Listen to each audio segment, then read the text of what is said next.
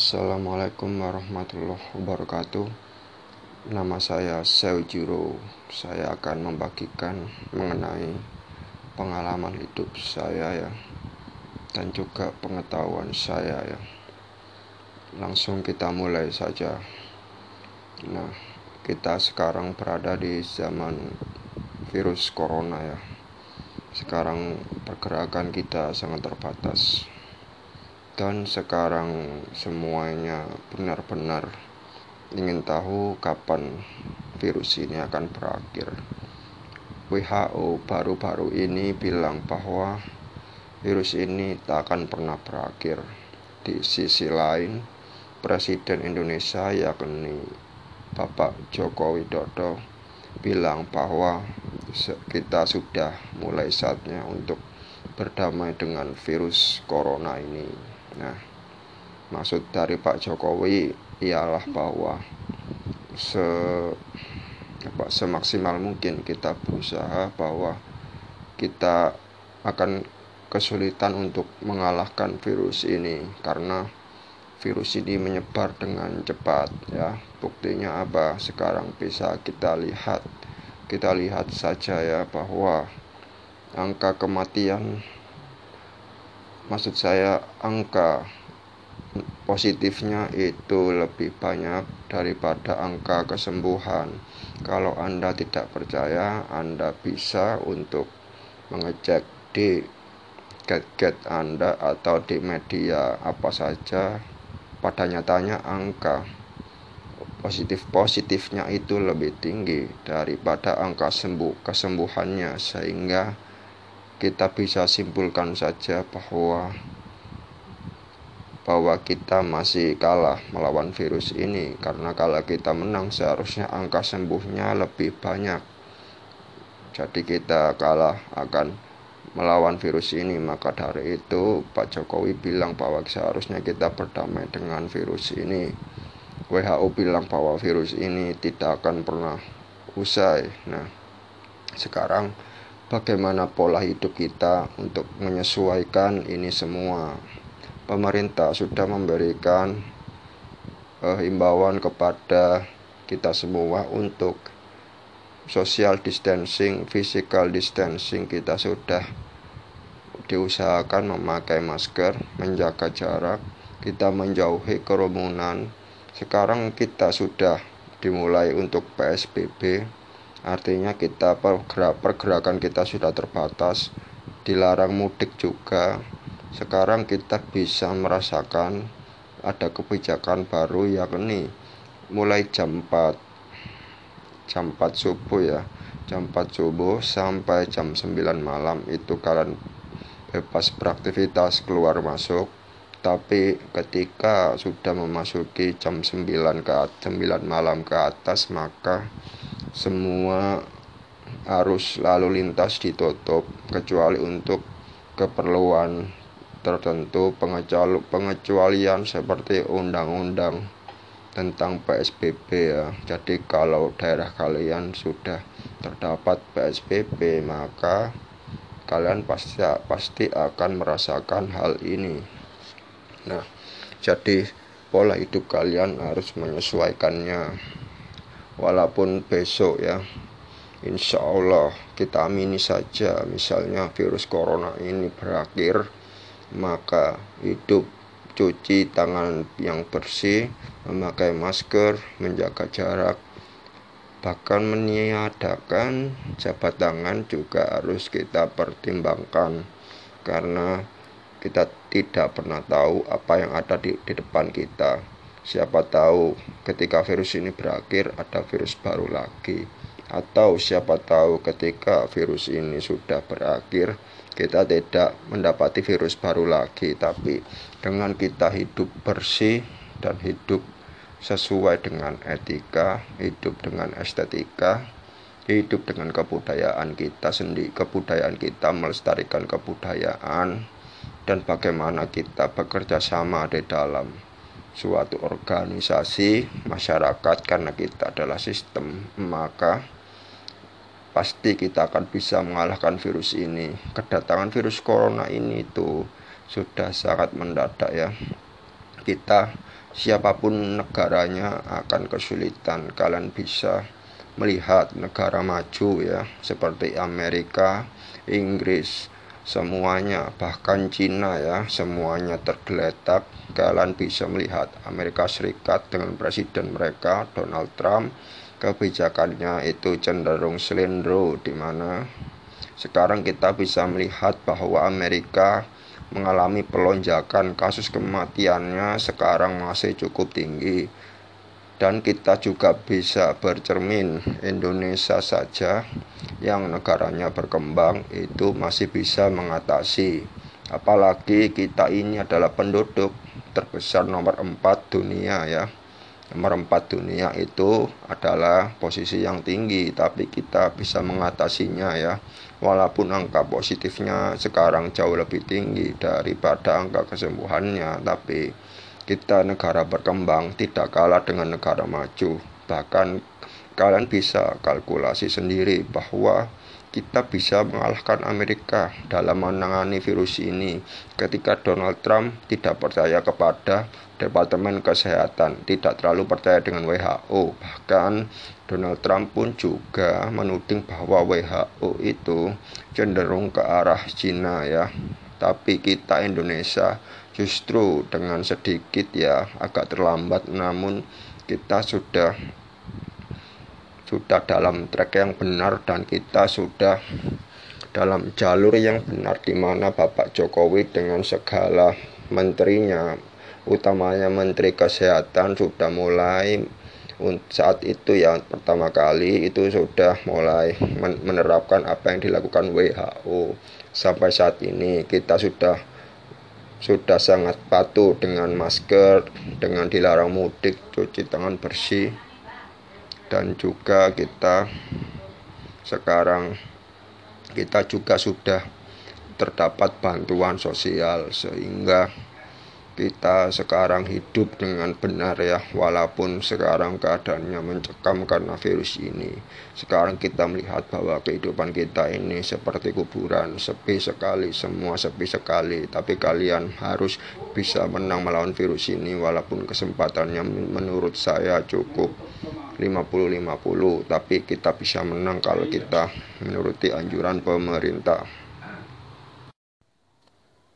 Nah, sekarang kita juga bisa melihat di kehidupan kita karena virus ini kita agak terhambat ya. Terutama roda perekonomiannya kita terhambat. Segala sisi, segala elemen kehidupan kita ini terhambat. Kita bisa melihat saja ya. Sekarang kalau kita ke pasar ya, itu sudah agak sulit karena sudah mulai ada rahasia kita mau ke tukang soto ada rahasia. Kita mau ke tukang sate juga ada rahasia ya. Jadi kita agak sulit. Apalagi ke pasar ini kita juga tidak boleh lagi berdekatan. Kita harus menjaga jarak bahkan di rumah saya ya. Itu kalau ada yang tidak memakai masker katanya itu juga bisa diusir dari pasar itu. Sungguh kasihan sekali. Nah hal lain adalah kita tidak boleh perboncengan lagi. Kita sekarang sudah melihat tidak boleh perboncengan, walaupun itu dengan saudara kita sendiri ya. Padahal itu saudara kita yang harusnya itu sudah bisa kita kontrol keadaannya karena kita dekat dengan keluarga itu. Namun kenapa kita tidak boleh untuk berdekatan, bahkan kita bergoncengan. Pemerintah seperti tidak tidak tahu. Misalnya kita mengantarkan keluarga kita sakit, dan harus berboncengan. Tidak mungkin dong kita mengantarkan orang sakit. Kita memakai sepeda sendiri-sendiri. Ah, pemerintah ini lucu sekali. Tapi di sisi lain bahwa dengan peraturan dilarang untuk berboncengan ini, kita juga bisa mencegah penyebaran virus ini. Sekarang kita analogi analog analogikan saja. Misalnya di keluarga kita ini kita tidak tahu ternyata huh? Misalnya ya, kita tidak tidak tahu bahwa keluarga kita ini ternyata positif virus corona sehingga kita melakukan antisipasi ya. Karena kita tidak tahu maka kita tidak bisa mengantisipasinya, maka seharusnya memang kita tidak bergoncengan karena kalau misalnya keluarga kita ini menularkan virus kan kita tidak tahu kalau virus ini ternyata sudah menjangkiti keluarga kita kita sudah tahu kalau virus ini memiliki angka kematian yang sangat rendah, tapi angka penularannya tinggi sehingga kita tidak tahu apakah ketika keluarga kita itu menulari orang lain, siapakah yang akan mati duluan. Kita tidak mau mematikan orang lain karena penyakit ini bukanlah penyakit, penyakit yang egois, karena ini adalah penyakit jamaah ya. Karena tidak menerima satu orang tapi mereka bisa menerima dua, tiga, empat, lima, enam dan seterusnya. Penyakit ini menyeret satu orang menyeret dua orang. Penyakit ini menyeret banyak orang. Makanya satu orang yang kita selamatkan dalam artian kita menarak menaati anjuran pemerintah maka satu orang ini bisa menyelamatkan satu, dua, tiga orang saya bukan ahli statistik, namun logikanya demikian. Sekarang saya akan beralih ke sektor lain ya. Sektor yang sangat kita hargai adalah sektor kesehatan utamanya dokter. Sekarang dokter, saya melihat kasihan sekali. Mereka berkorban, mereka merelakan semua daya upaya, tenaga, mental, emosi, semuanya ditumpahkan ke sana. Mereka melakukan itu semuanya karena Indonesia Raya mereka menghargai jasa pahlawan jasa pahlawan Indonesia. Mereka melakukan ini tanpa pamrih, tanpa tanpa sesuatu apa pun. Mereka itu adalah mereka mem maaf ya suara saya agak belibet. Mungkin ini faktor usia ya. Saya lanjutkan. Bahwa dokter ini melakukan ini karena sudah tanggung jawab mereka dan juga mereka memenuhi janji dokter mereka. Mereka merawat pasien melebihi dari diri mereka sendiri karena mereka hidup untuk menyembuhkan orang-orang yang sakit karena itu sudah menjadi dok tugas dokter. Sekarang kita tidak boleh lagi memberatkan tugas dokter lagi dengan kita tidak mentaati aturan pemerintah karena kalau kita tidak menuruti aturan pemerintah maka rumah sakit bisa penuh. Sekarang kita analogikan saja bahwa jumlah rumah sakit ini lebih sedikit daripada jumlah penduduk Indonesia. Jumlah dokter pun lebih sedikit dari jumlah Indonesia. Lulusan dokter pun juga sekarang tersebar merata dan kita bukanlah negara yang memiliki lulusan dokter yang banyak sehingga jumlah dokter dan jumlah masyarakat yang lebih banyak masyarakat maka jika sak banyak yang sakit maka rumah sakit juga akan keteteran. Walaupun rumah sakit memiliki tugas untuk merawat orang namun kita juga bisa keteteran karena dokter ini tugasnya sangat rinci, tugas mereka terbatas. Jadi satu dokter itu tidak mungkinlah melawat 10 orang. Mereka harus fokus. Apalagi sekarang penyakit bukan hanya virus corona, masih banyak penyakit lain, penyakit dalam misalnya. Karena virus corona inilah maka banyak dokter ditarik ya dari spe spesialisnya menjadi untuk juga membantu virus corona. Sehingga eh, penyakit-penyakit lain ya di luar corona ini menjadi dampaknya. Sehingga pengawasan kepada pasien penyakit-penyakit selain corona ini menjadi semakin menipis. Sehingga fokusnya beralih ke corona. Nah, itulah kita tidak boleh lagi memenuhi rumah sakit lagi. Jadi kalian harus menuruti imbauan pemerintah. Apakah kalian nggak kasihan sama dokter? Mereka juga manusia, ya. Mereka bukan malaikat mereka orang biasa yang berilmu menggunakan ilmu mereka untuk dunia dan kalian sebagai rakyat biasa masyarakat sipil juga harus menggunakan ilmu kalian untuk kesehatan dunia. Pakailah logika kalian. Sekarang saya beralih ke topik lain yang juga sedang hot. Hot itu apa? Panas ya. Nah topik yang panas adalah saat ini adalah ekonomi. Ekonomi kita sekarang sudah terhimpit. Kita sekarang sudah tidak ada pilihan yang banyak antara masyarakatnya mati atau kesehatan kita yang naik itu juga beda-beda tipis. Sekarang masyarakat akar rumput.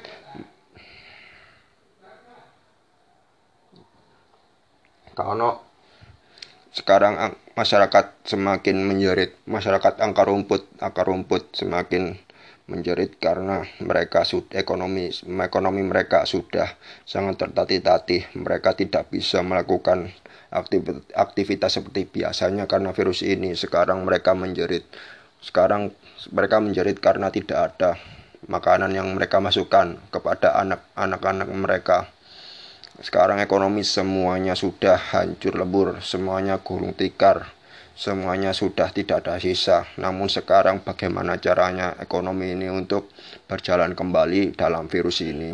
Sekarang logikanya agak sulit menjalankan menjalankan ekonomi ini karena sekarang kita berada di dalam di dalam situasi di mana pergerakan kita memengaruhi mengaruhi hasil akhir virus ini.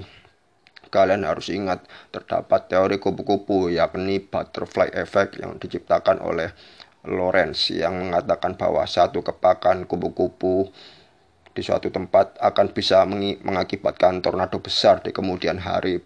Jadi sekarang ekonomi ini sangat terhimpit sekali ya. Kasihan sekali. Sekarang kita lihat kita lihat realitanya saja. Bapak Joko Widodo, pemerintah Indonesia sudah berupaya untuk memiliki gagasan untuk melonggarkan PSBB. Kalau menurut saya itu bukan langkah yang buruk dan juga bukan langkah yang baik. Karena menurut saya kalau kita melonggarkan PSBB maka kesehatan kita akan terhimpit. Tapi kalau kita melonggarkan PSBB maka ekonomi kita akan naik dengan resiko kesehatan kita mulai terhimpit. Maaf ya, suara saya agak ribet karena jujur saja tempo saya cepat ini. Saya sekarang agak capek, capek. Kalian bisa merasakan tempo nafas saya agak tersengal-sengal ya. nah, sekarang karena pemerintah sudah menggunakan teori untuk melonggarkan PSBB. Namun kalau kita rasakan ini akan bagus buat buat masyarakat kalangan bawah karena masyarakat kalangan bawah ini butuh makanan. Nah, dengan melonggarkan PSBB nanti ekonomi akan naik lagi. Ekonomi akan bisa menyangkau masyarakat bawah. Sekarang juga pemerintah sedang-sedang giat-giatnya dengan bantuan sosial. Bantuan sosial ini sangat penting tapi tidak mengurangi kenyataan bahwa penggunaan bansos, bansos ini masih saja kacau balau, tidak tepat sasaran, tidak tidak selalu tepat sasaran ya. Karena kita tidak bisa melupakan faktor bahwa kita ini adalah manusia, manusia yang memiliki akal. Kita bukan malaikat. Karena malaikat tidak memiliki akal. Kita adalah manusia memiliki akal. Karena kita memiliki akal, maka kita memiliki potensi untuk menyalahgunakan manusia dibagi menjadi dua tipe, satu tipe baik, satu tipe buruk. Kadang-kadang karena tipe manusia yang baik, kalau sudah terkena uang maka dia bisa menjadi buruk, apa pun resikonya. Ini yang saya rasa terjadi di dalam bansos ini. Sekarang kita bisa melihat bahwa sekarang bansos disalahgunakan karena manusia. Saya saya merasa bahwa baru bisa baru robot yang akan bisa membagikan membagikan bansos ini tepat sasaran. Kalau dibagikan oleh manusia ya, sesuci-suci apa pun, sepintar-pintar apa pun, seintelektual apa pun, pasti akan disalahgunakan. Karena itu juga terjadi pada korupsi ya. Karena ya pada dasarnya fitrah kita sebagai manusia adalah untuk menggunakan akal dan akal kita ini diberi anugerah melebihi komputer. Komputer yang memiliki ingatan yang sangat panjang, kita jauh berkali-kali lipat lebih baik daripada komputer. Maka dari itu, kita bisa menyalahgunakan ini di mata uang kita di mata uang kita bisa berubah. Kalau Anda tidak percaya, sekarang Anda coba pegang uang, pasti ke kepribadian Anda akan berubah. Walaupun tidak tampak, namun hasilnya akan berpengaruh. Kan bisa menerapkannya juga pada kehidupan kalian bahwa uang bisa merusak persahabatan. Semua berawal dari uang. Makanya uang ini harus di-manage dan Saya rasa hanya robot yang bisa membagikan bansos ini tepat sasaran. Nah, nah itu yang bisa saya sampaikan. Saya membuat podcast ini karena saya melihat bahwa di grup saya, grup podcast Indonesia yang dibuat oleh teman saya, saudara Arif ini sudah memiliki banyak anggota dan beberapa anggotanya itu sudah mengupload uh, podcast mereka ya ke grup itu dan saya tidak mengupload sama sekali. Saya, saya jadi malu, saya jadi tersipu, saya merasa terhina. Maka saya mencoba untuk membuat podcast ini. Sesungguhnya podcast ini tanpa skrip, tanpa pemikiran. Saya menggunakan podcast ini secara gamblang. Saya tidak menggunakan pikiran, namun ini ceplos-ceplos saja karena saya menggunakan teori komeng yakni spontan hui namun saya dalam hal yang spontan ini saya juga menggunakan beberapa asumsi dan teori dan juga fakta saya jamin saya bukan penyebar berita hoak namun saya adalah an saya adalah pengamat independen. Saya ini suka melakukan analisis. Jadi kalau Anda mau menyalahkan saya, salahkan. Kalau Anda mau membenarkan saya, benarkan. Kalau Anda mau mencaci saya, silahkan. Kalian bisa mengutarakan apa pun, asal kalian jujur ya. Tidak boleh kalian sembunyi-sembunyi. Kalau fakta, bilang fakta. Kalau bohong, bilang bohong. Kalau cinta, bilang cinta ya. Nah, kalian juga harus jujur kepada diri kalian sendiri mengenai ini semua. Nah, karena karena itulah habis ini saya akan membagikan podcast ini kepada kepada grup di grup podcast Indonesia di grup saya ya karena kalau gitu saya malu dan miris karena masa saya anggota grup tapi tidak menyebarkan berita podcast ya itu motivasi saya demikian dari saya apabila kurang lebihnya saya minta maaf saya Saijiro saya berada di Sidoarjo umur saya 24 tahun Sekian dan terima kasih. Wassalamualaikum warahmatullahi wabarakatuh.